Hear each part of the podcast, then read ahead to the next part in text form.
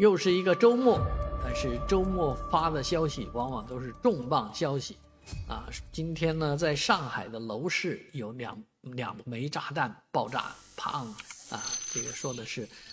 青浦区和奉贤区两区呢，哎，发布重要的公告，啊，说这个在两区如果符合这些条件，啊，人才的条件，呃，可以在缴满三年的社保之后呢。啊，单身即可购买房子，啊，这个政策出来呢，当然是一个利好政策，啊，但是呢，某种条某种呃情况下，我我自己看这个政策呢，呃，再结合我们今天准备去幼儿园转学的这个事儿，就发现上海啊。这个区来发布政策的弊端是很严重的，因为，呃，很多人是生活在某个区，但是居住在另一个区，这是没有办法的，有时候是各种原因造成的。而现在的这些区里面发布政策，自然要求你的积分啊，要求你的这样那样都放在这个区里面，但往往这都不不存在。尤其像